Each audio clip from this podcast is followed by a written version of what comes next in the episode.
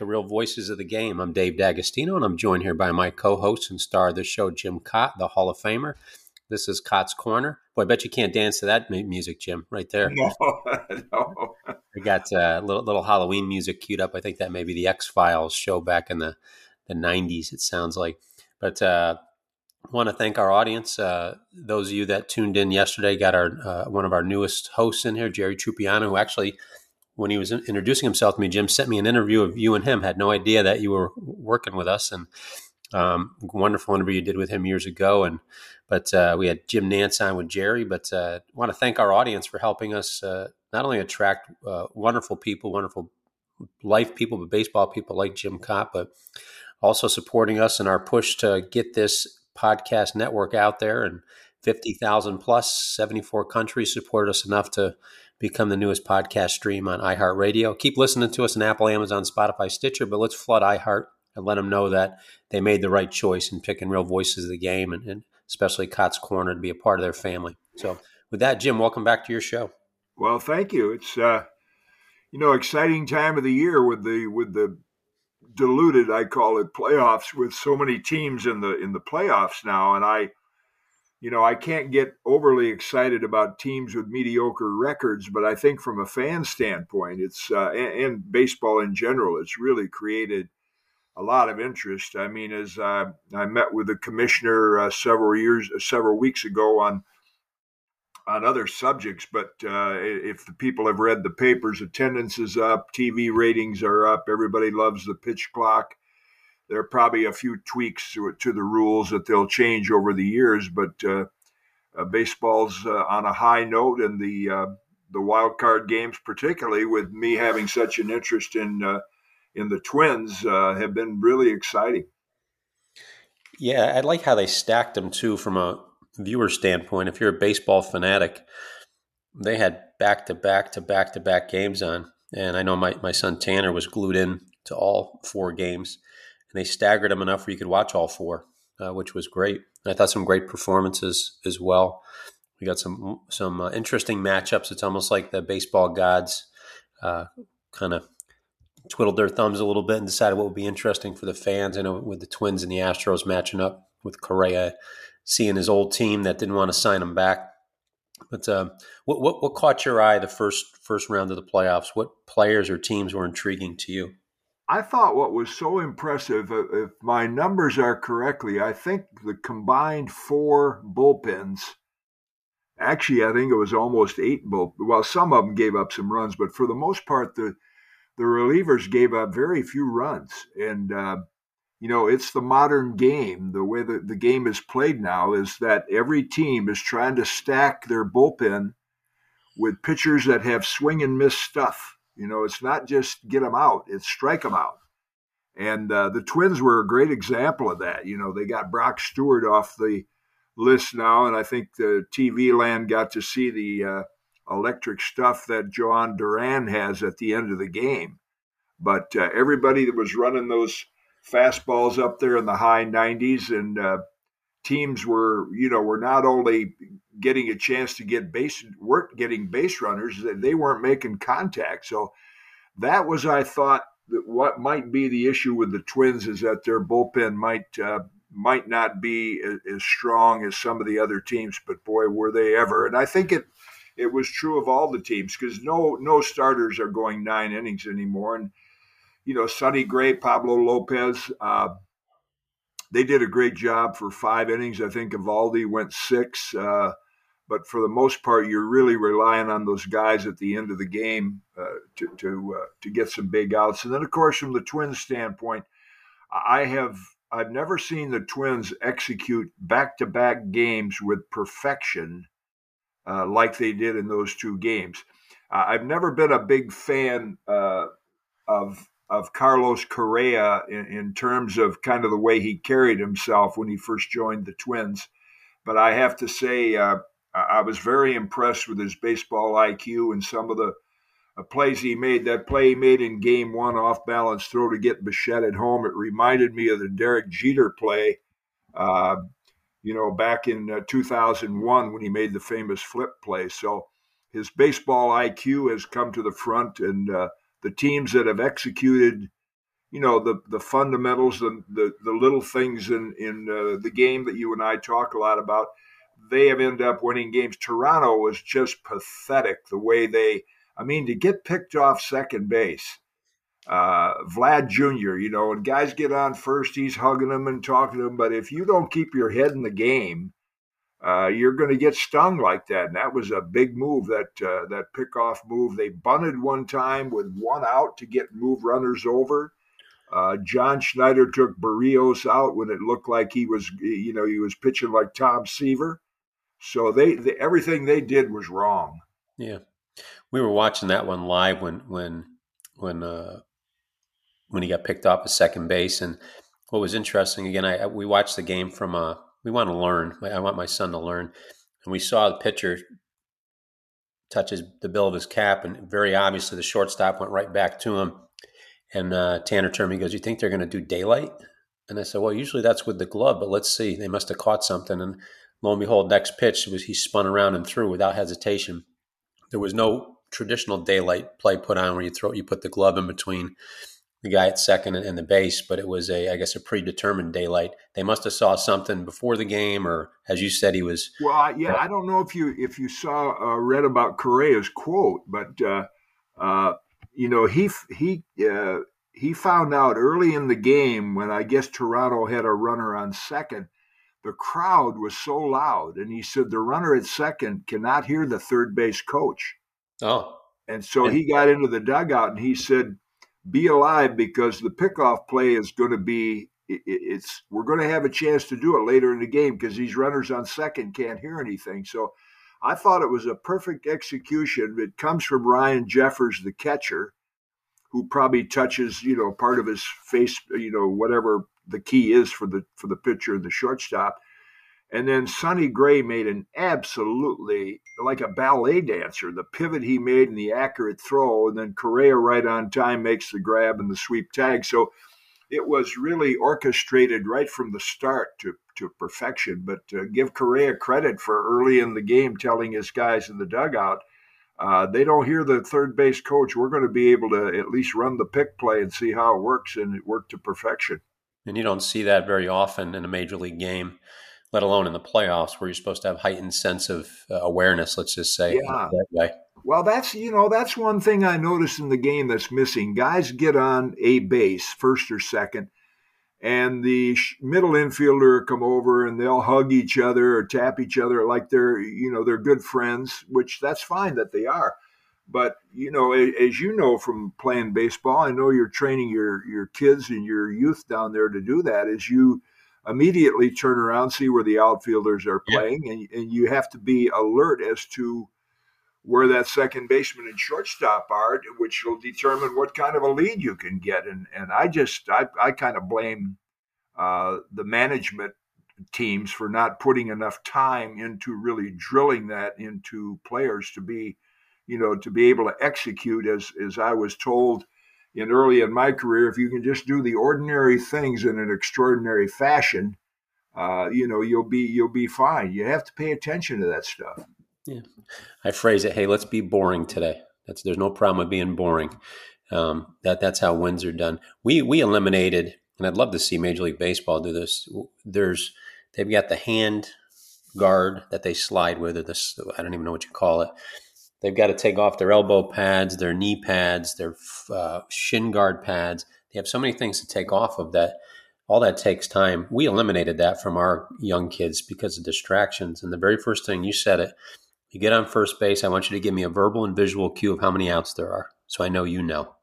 And then you check your outfield depth, you check your infield depth. Eyes go back on the pitcher, and you don't leave that bag until he steps on the rubber.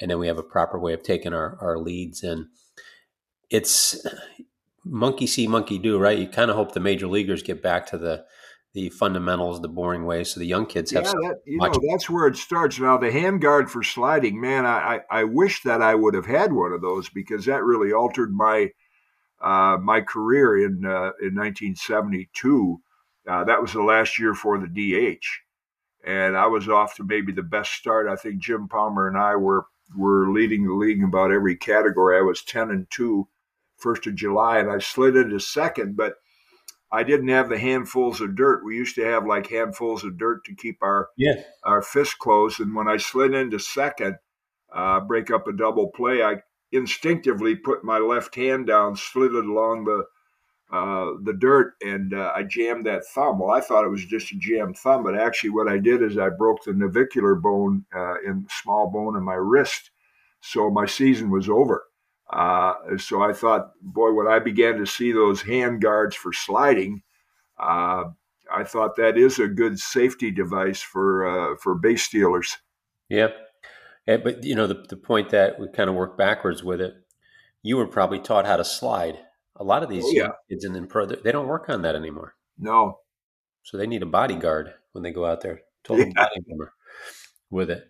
But because injuries like you had, those are those are going to happen in the game as you're doing things right. I yeah. I kind of marvel at all these different devices these kids have at the I guess at the expense of not being taught the fundamentals, they just throw in more devices.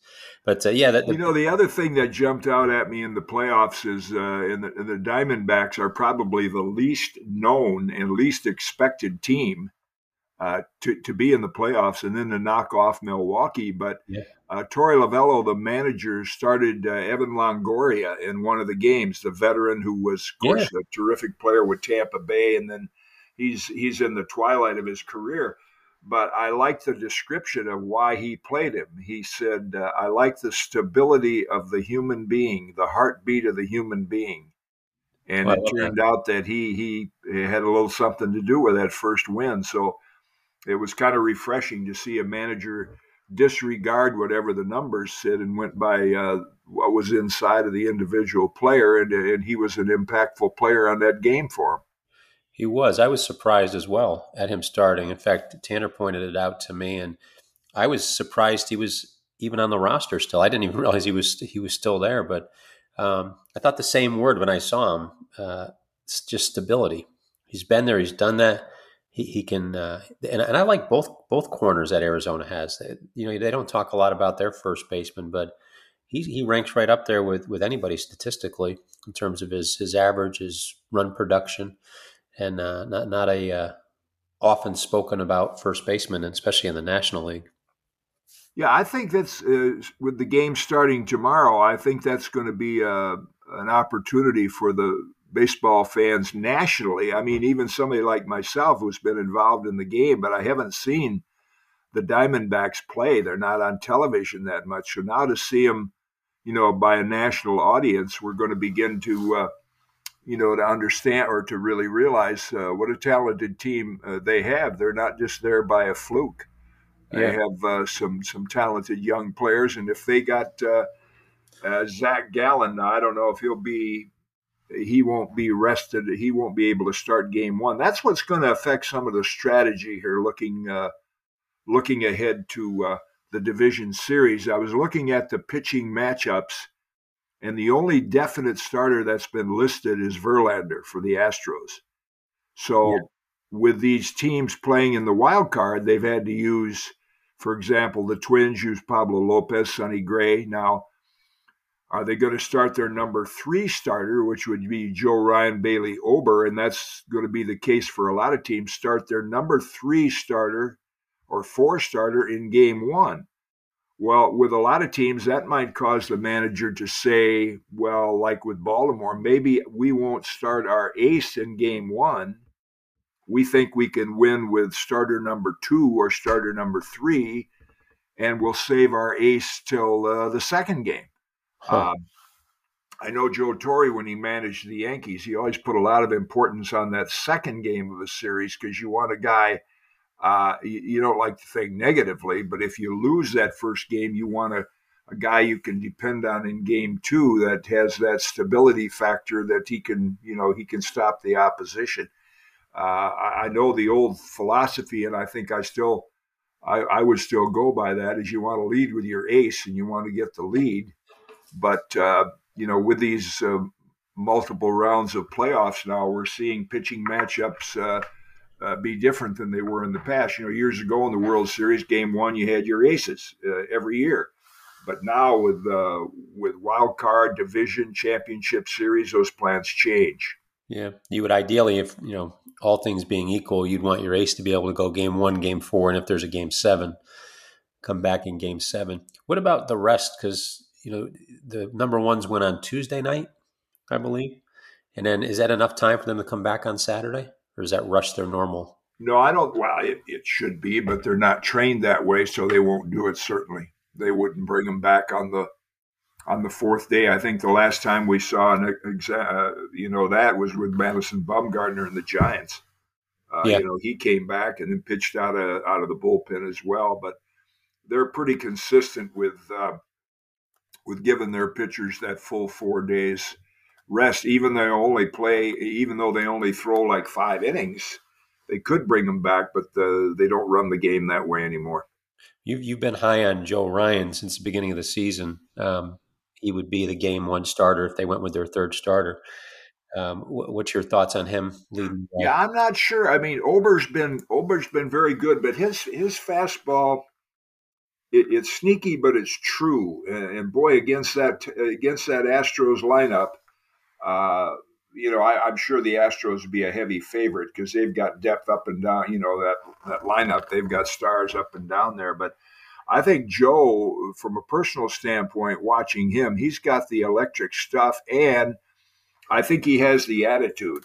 You know, he's he's got kind of that swagger uh, that that I think he he, he might be able to if he if he can. Uh, if he can get it in the pitching lanes, you know, he's given up a lot of home runs because he's got good stuff, but uh, he finds the middle of the plate a little too often and hitters count. So uh, that's got to change for him to be successful. But yeah, I like Joe Ryan a lot. Yeah, and they they do have thumpers through that lineup uh, in Houston, top to bottom, and ironically, they hit for high average and they hit for power. Imagine that the two can coexist yeah. in, the, in, this world. You, you, mentioned that the surprise the Diamondbacks. I was surprised as well because, as you mentioned, they're not on TV a lot. Most people couldn't name four starters on their team if you asked them they do have the, the, the rookie of the year, supposed rookie of the year. I, I like them against the Dodgers. I like that matchup because, um, and again, I'm I'm oversimplifying the game here, so please please pick it apart.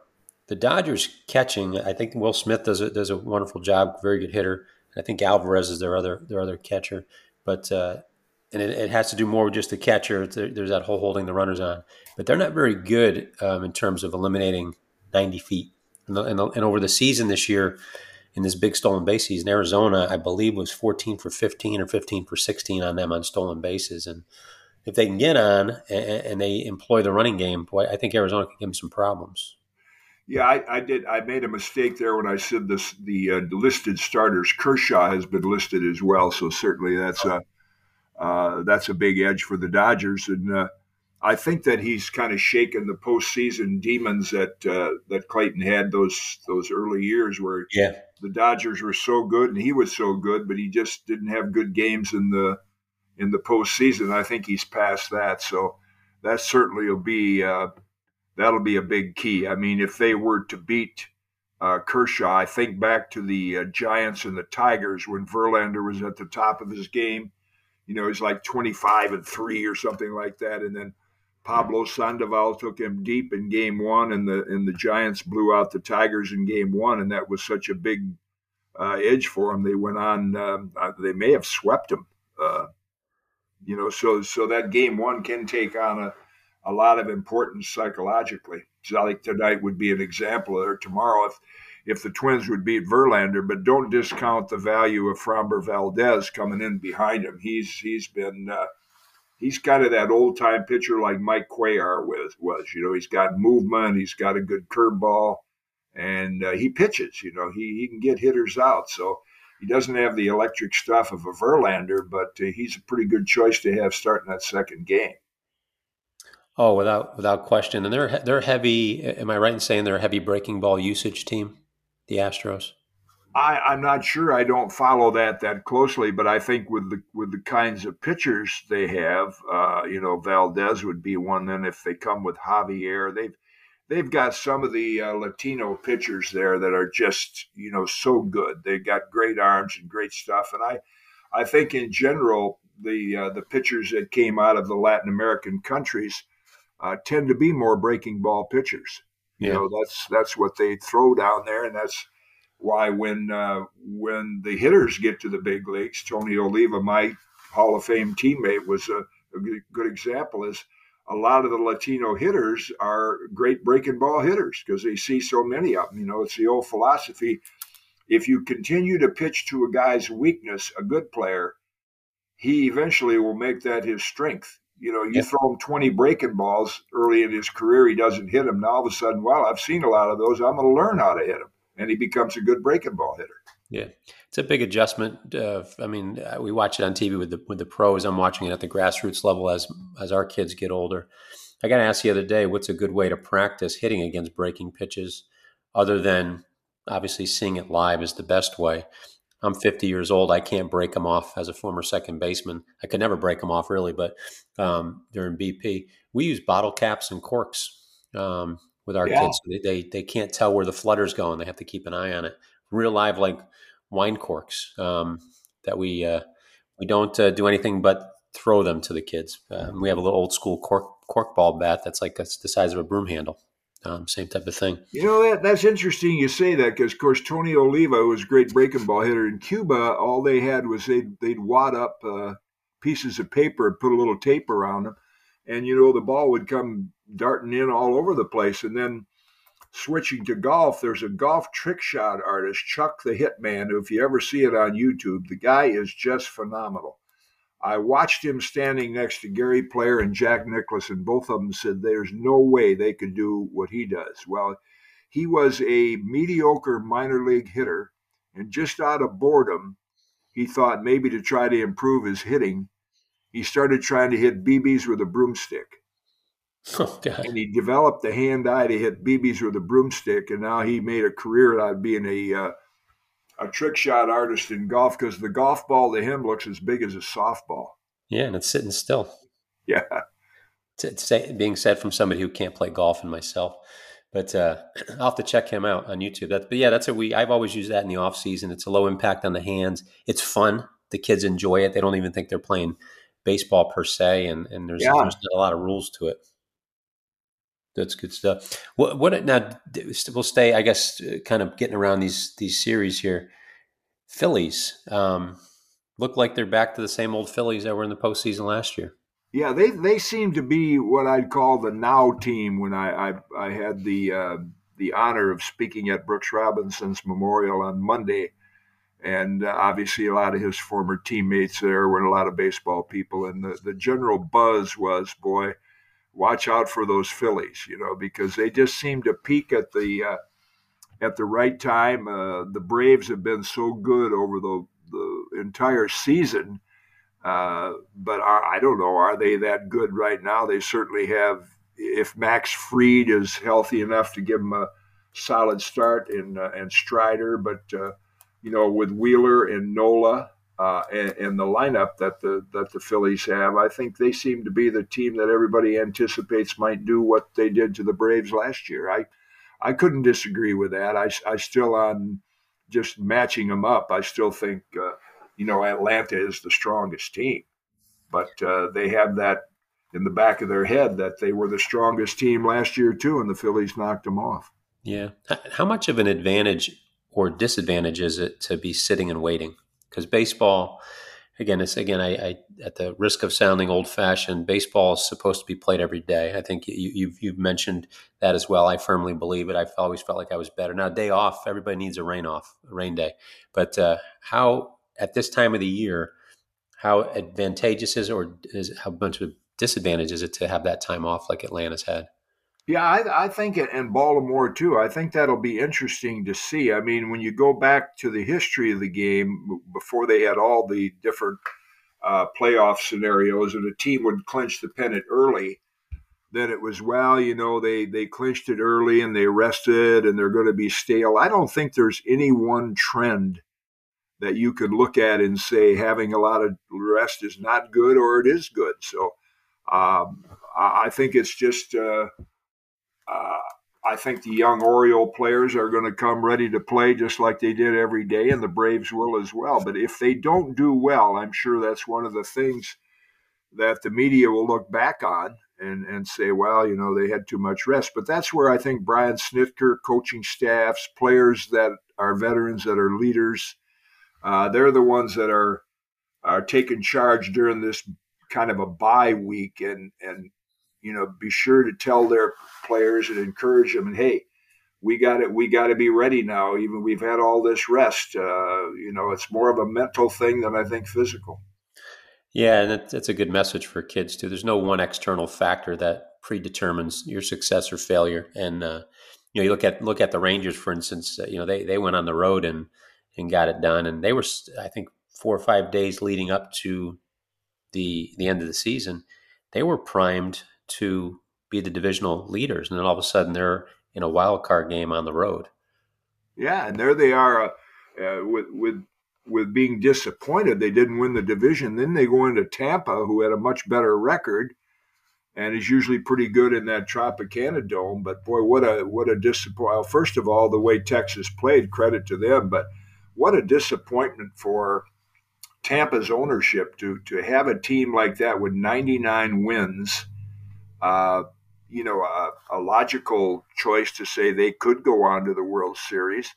And they drew, like, I think less than 40,000 people in the two games. And here's a city that just approved a $1.2 billion new facility. Uh, I don't know how they're going to draw down there if they can't draw more than that many people for a playoff game. Yeah, it's sad. I, that's the very first stadium I took our oldest son David, who we call Blue, was to Tampa. We happened to be at the Final Four as, as a college basketball coach. We were I was there, and uh, Tampa was playing Seattle, and we got to go on the field. That was way back when Ichiro was just a, a young buck, and uh, I was amazed on opening day how empty the crowd was. We could go anywhere we wanted. I, we went on the field, um, which you can never do. I mean, there's such a moat now between the, the fans and the field right now. But yeah, went on the field during BP, and it was. Uh, it was fun. I mean, a wonderful stadium. Great. I was so I was so impressed with uh, speaking of crowds with how influential the Twins crowd was. I can think back to, you know, when we first uh, we we won the pennant and went to the World Series in '65, and you know the fans were were excited, but you know nobody wore merchandise. I, I, I kind of chuckle at that now when I see the stands and every fan has a cap, a jersey, or whatever, but years ago, everybody was in civilian clothes, oftentimes coat and tie, top coat, whatever. But there wasn't that uh, outward enthusiasm and cheering that there is today. And uh, boy, that really had a positive impact on uh, on the Twins team. You know, you you could really sense it in watching those games, and I'm sure it'll be that way. Uh, you know, for uh, for the upcoming series as well. Although Houston yeah, I, I think they get pretty uh, amped up in Houston. Uh, the Dodgers tend to sit back, and Dodger fans are a little more laid back. Uh, but I think the home crowd, uh, particularly with a team like Minnesota in that very uh, ballpark, that seems like the fans are right in on the field. You know, they they really have an effect on the game. And Tampa, I'm sure, misses that because it's just kind of a dead atmosphere there. Yeah, the home the home field didn't give them much of an advantage at all, other than probably getting to sleep in their own beds the night before. What about what about Baltimore? Um, I would imagine that stadium's got to be rocking. It's been a long time since. Yeah, I would think so. I tell you, I was I sit at Brooksy's uh, memorial. Uh, that uh, you know, just comparing him, I said the scouting report on Brooks would have been average power, average arm, uh, maybe not even average speed, but he had skills you couldn't measure. You know, he had anticipation, he had lateral movement. He had exceptional footwork, uh, ability just to throw from different angles. But I said today's players, uh, today's generation of players are by far the most physically gifted players in the history of our game. And I'm sure that's true in all games. They're bigger, faster, stronger. So now there were five of the current Orioles uh, at the service, and I've known Kyle Gibson since his Minnesota days. I didn't realize, you know, Kyle's like six six. This Bradish, I think, is he might be six eight. I'm not sure, but these guys are big and strong. So I think the young players today, you know, better better trained in their youth, uh, more talented at an early age, and also, I think with the exposure the game has had on TV, uh, the the TV has had on the game, is that they're not as they're not as in awe as I was, for example, in facing a Ted Williams or a Mickey Mantle for the first time. It's like, wow, you know, I'm getting to see him in person. Well, now with all the shows on television, all the games they play against him in college, they feel much more comfortable. So I think the youth and lack of lack of experience in the youth, I don't think that's as big a factor uh, as it was in the past. Yeah, where, where in the past it was a definite factor in terms of experience, in terms of, as you said, familiarity. Now nowadays, these guys are probably Facebook friends with each other since they were twelve. Yeah, right. Yeah, or they played they played travel ball together or against each other. Same way in golf. You know, we see it the same in different sports. It is. With you know, you mentioned you made a great point with today's athlete being there. There's probably more. There's probably more better players out there, and, and I say this from grassroots all the way up. But are there are there less elite players? Are there less what players? Elite. You know, like the Brooks yeah. Robinson. Yeah, I, I think so. Yeah, I, I think there's there's well more because if you just look at the pure numbers, for example, when when I first got to the big leagues, it, it was such a an honor just to make a roster because they only had 16 teams, eight in each league. Uh, and, and pitchers, we only had like eight or you know nine or ten. Now they have 13, 14 pitchers. So, yeah, I think the fact that now you've got to spread that talent over uh, 30 teams, and eventually it's going to be 32 or 34. Uh, you're just not going to have as many elite players. If you could imagine with the elite players, if you're around a team, if you went around team by team, and you only had 16 teams, eight in each league, what teams you could put together ability wise by just picking, you know, hand picking those elite players.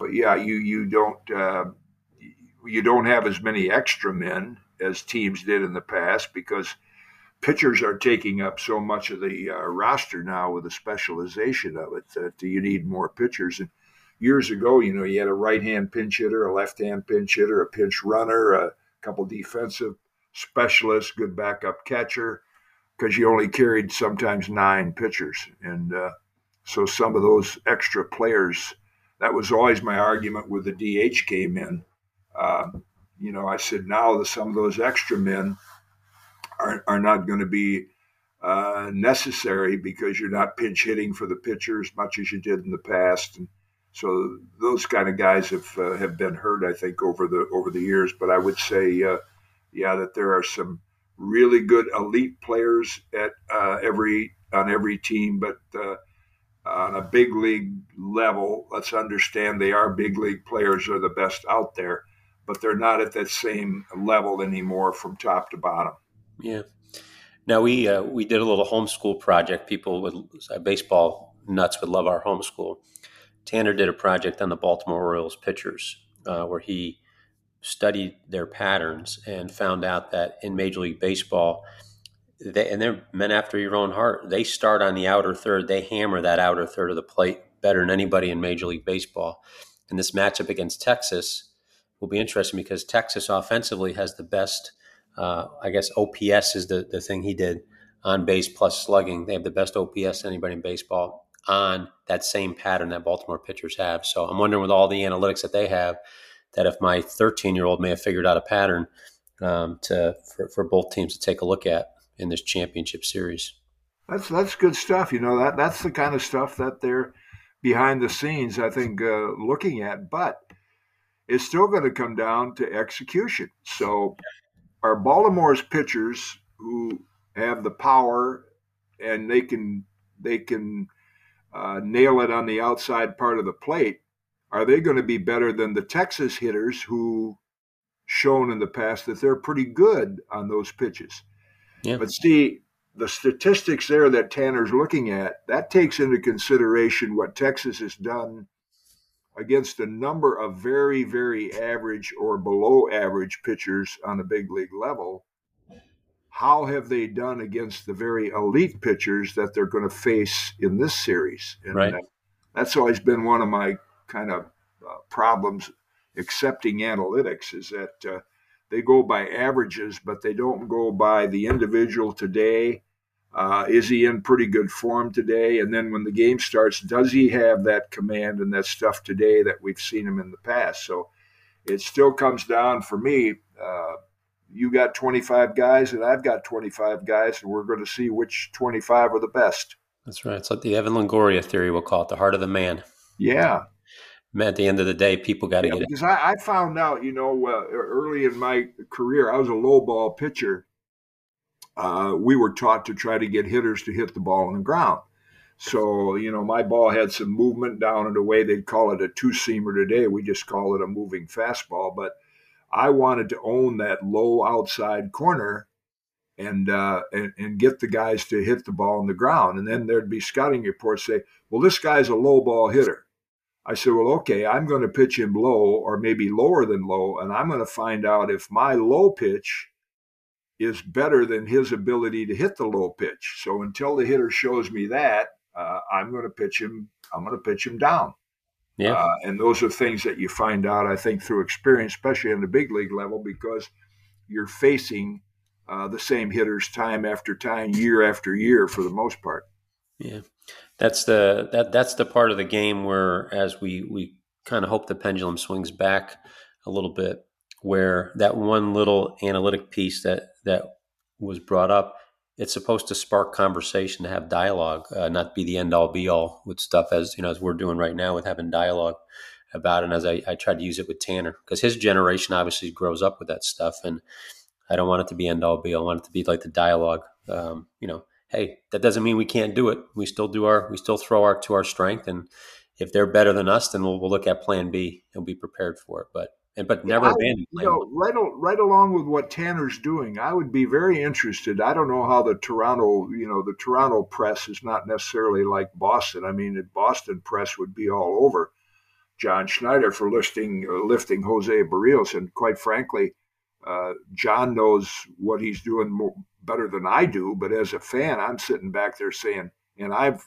I know Jose. I did Minnesota games when he was there. He was that's there right. Yeah and this guy has got electric stuff. And he was so pumped up that day. I mean, he was rolling.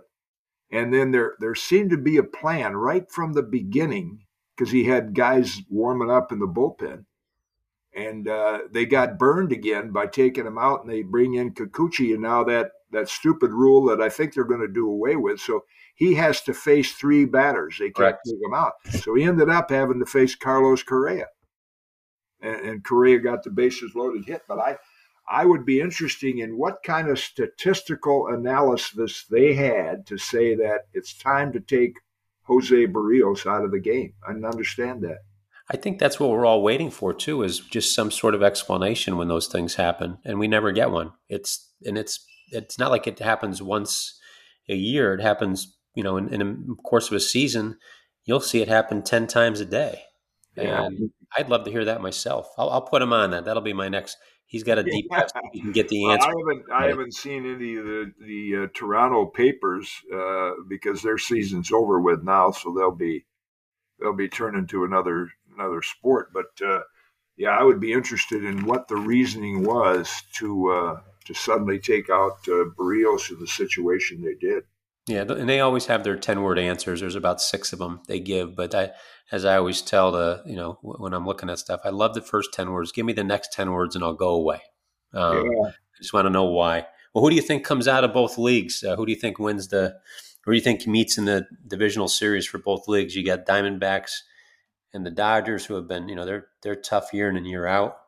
You got the Phillies yeah. and Atlanta. Well, I've said from the start, I thought that you know, uh, as the season wore on, I thought that Houston Atlanta were the two best teams. Now, the, the Twins did okay against Houston, but it's the same old thing in baseball over 162 games. Houston is a little different team. Verlander is the top of his game right now. And that was maybe wasn't he wasn't even uh, pitching a lot early in the year. So right. uh, I, I, still think that Houston, by being able to lead with uh, with Verlander and having a, a, couple good starters behind and a deep lineup. Uh, obviously, uh, I'm partial. I like see the Twins pull that off, but I certainly would favor uh, Houston in, in all the series in the American League and, and, I think Atlanta would be my choice in the in the National League. They, I mean, their lineup is relentless. Now, you know, are the are the elite starters that they're going to see are they elite enough to to hold down that strong lineup? So those would be kind of the two teams. Let's put it this way: if they reach the World Series, uh, I would not be surprised. Yeah. If no, the I think most... and the Diamondbacks reach the World Series, that's certainly a possibility but we would probably all be surprised. Yeah. Well, I'm at the risk of, uh, I always like to try to be a genius at this time because if I'm wrong, you know, there's no, no, no harm. And I, I like the way Texas played. I like the way Bruce Bochy had them playing. Um, yeah. I like their matchup against Baltimore. And then uh, I, I didn't want to like the Phillies for some reason. They were, um, you know, they would have been mediocre most of the year, kind of turned it on, but uh, boy, I just, I just, uh, I couldn't look away watching yeah. them play. I just, uh, those are my two sleepers right there: Philly against Texas in the final. I'm sure Major League Baseball would hate that because it's probably not a great marketing situation. Yeah, well, the, the networks would uh, would hate to see uh, the Twins versus the Diamondbacks. I remember when we uh, when we beat. Uh, uh, when we went to the World Series in '82, the, the Cardinals, and we faced uh, the Brewers, that was called the Suds series with St. Louis being uh, owned by Budweiser. Yeah. And uh, Milwaukee, I think, was Miller. So, uh, but it was that middle America two teams that didn't have the the cachet of the Yankees versus the Dodgers. You know, if the networks had their way, it'd be Yankees Dodgers every year. Yes, of course. So I'm I'm sure they're they're looking at the ratings of uh, you know who's going to draw who's going to draw the most fans. Yeah.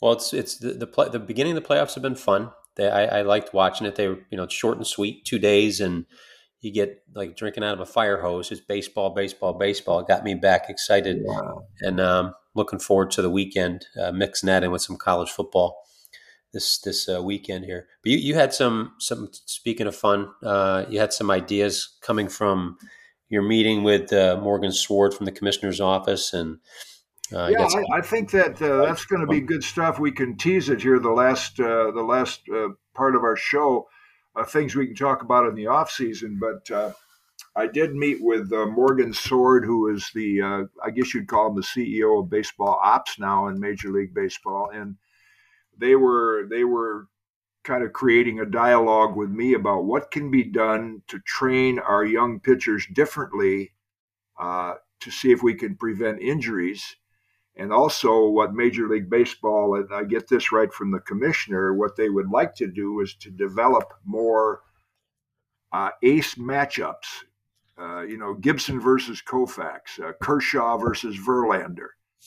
And, you know, those look good on paper, but by the end of the game, neither one of them are around anymore. So I think baseball would like to see that those star pitcher matchups that would – attract more fans to the game. You know, they used to hold up the game when Koufax started, and when Steve Carlton had that phenomenal year in 72, maybe 71, 72 with the Phillies, went 27 and 10, and the Phillies only won 59 games. They were holding up the, the start of the game for all the people to get in because that was the attraction, the starting pitcher. And that's kind of gone away in baseball. And uh, I've become good friends with Rick Porcello, who retired last year. He lives right here near me in Vermont. And he and his wife, who was a physiotherapist with the Mets, they want to start a company. And I've uh, put him in contact with Jim Thome and my former mentor, John Stuper, who coached at Yale for 27 years. And, and try to, they would have a dietitian, a trainer, a physical therapist, uh, everything they needed to attract young pitchers to go to this and learn and parents and and that's probably that might even be at the top of the list to educate parents uh, about somehow limiting the amount of the travel ball that's played, the amount of games and, and games are played and innings that are pitched that they give kids a uh, an off season where they can play other sports. So it's a steep hill to climb. But I think if anything is going to be done to change that, it has to start with the parents and with our youth, and to give them some. Like I told Rick and and uh, and John and Jim Thome, I said, "You guys are pretty. You're recently retired. My words, they resonate with them. They ask me about, you know, my throwing program, what I like to do, and how I condition my arm in spring training. But the the younger fan, the younger parents and coaches, they're not going to listen to me, but they'll listen to Rick Porcello and some of the younger guys. So I'm hoping, and and that's what the commissioner's office is doing now. They're polling a number of former pitchers and asking them how they how they trained in spring training and what they think can be done uh, to eliminate the injuries and and uh, have you know fewer fewer of these young pitchers on the table getting Tommy John surgery at such a young age. Yeah, we, we have a lot of our hosts on that push. Uh, Jim Rooney, who was with the Brewers for a number of years, uh, had a great track record for keeping his pitchers healthy. He's no longer with them, and he is starting a program as well. Uh, Mark Wiley, uh, who, who, you know, he is on the network, and he he got interviewed by the commissioner's office as well, kind of a questionnaire type of conversation on the same topic. So I'm glad to hear that they recognize that there's a problem and that their Major League Baseball has to lead the way with this solution. And I, and I like your your your thoughts. I, I, I tend to disagree with you. I think anybody would listen to you walking in. Um, I think you're you're you're way too humble. I think your voice carries a lot of weight out there. But I also think it's a great um, that you have conduits too, like Rick Porcello and Jim Thome. Yeah. Well, John you see the yeah, the reason I say one of the reasons I say that, like Jim told me, we were having lunch after Brooks Robinson's uh, memorial service, and he's got a, a, sophomore in high school, is an excellent player, and he's you know he's active in youth baseball, and so he said to me, "Well, at what age do you think a pitcher is now ready to throw 100 pitches?" And I said, "I can't answer that question because I never played under those restrictions. We didn't have pitch counts, we didn't have radar guns. We just counted outs and runs. You know, and if we got one more run, we got 27 outs, we won the game.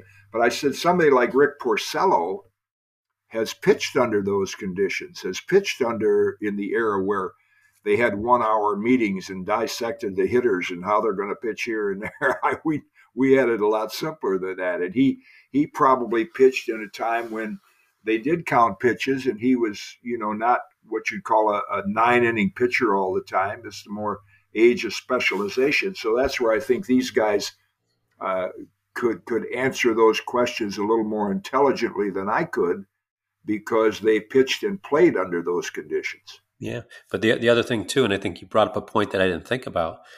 They have children right now that are going to be affected by this, and yeah if if the pure purity of baseball doesn't get you going, that that uh, parental instinct will. So um, I think that that's a that's a wonderful point. I, I, hope that that and that's my generation too. A parent keep pushing the envelope, utilizing messages from from uh, men like yourself who've who've done it at such a high level and are caring enough and willing enough to, to give back with their voice and their knowledge.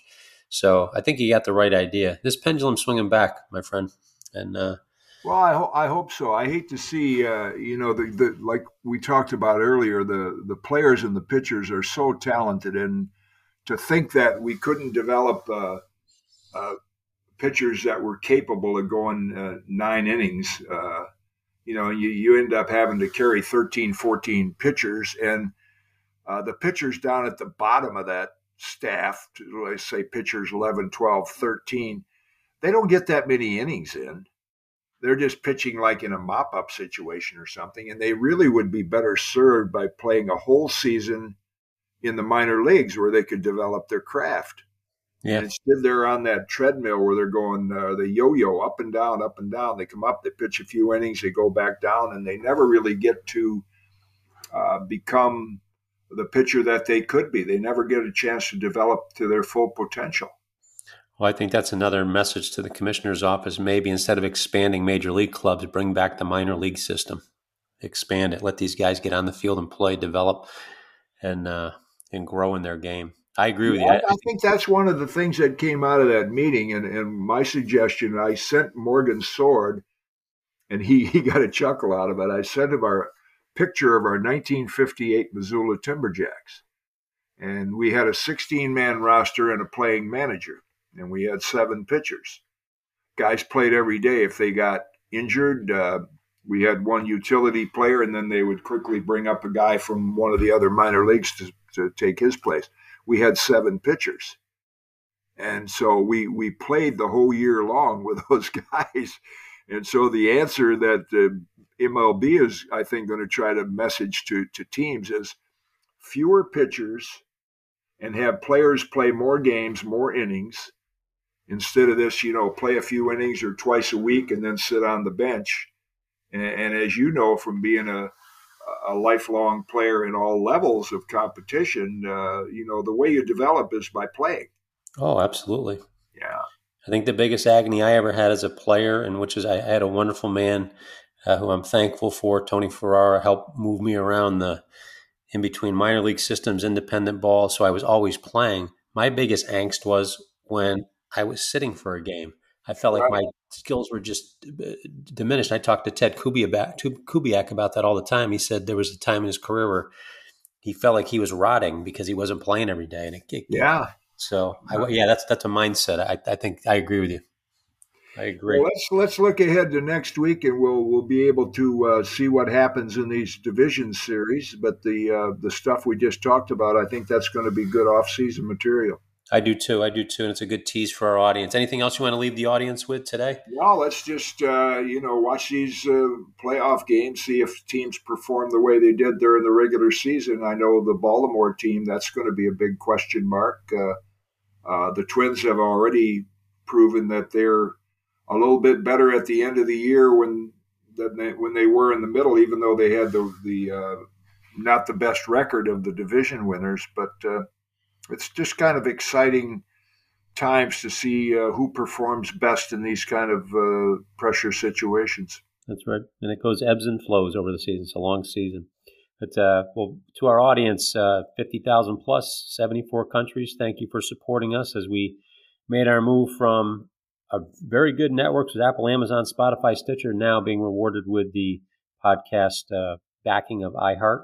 Thank you for that. Make sure you flood the inbox. Make sure you give Jim's show Kaat's Korner five stars. Write some great comments underneath it because we battle the analytics of the podcast world just like they do in baseball. Let iHeart know they made the right choice.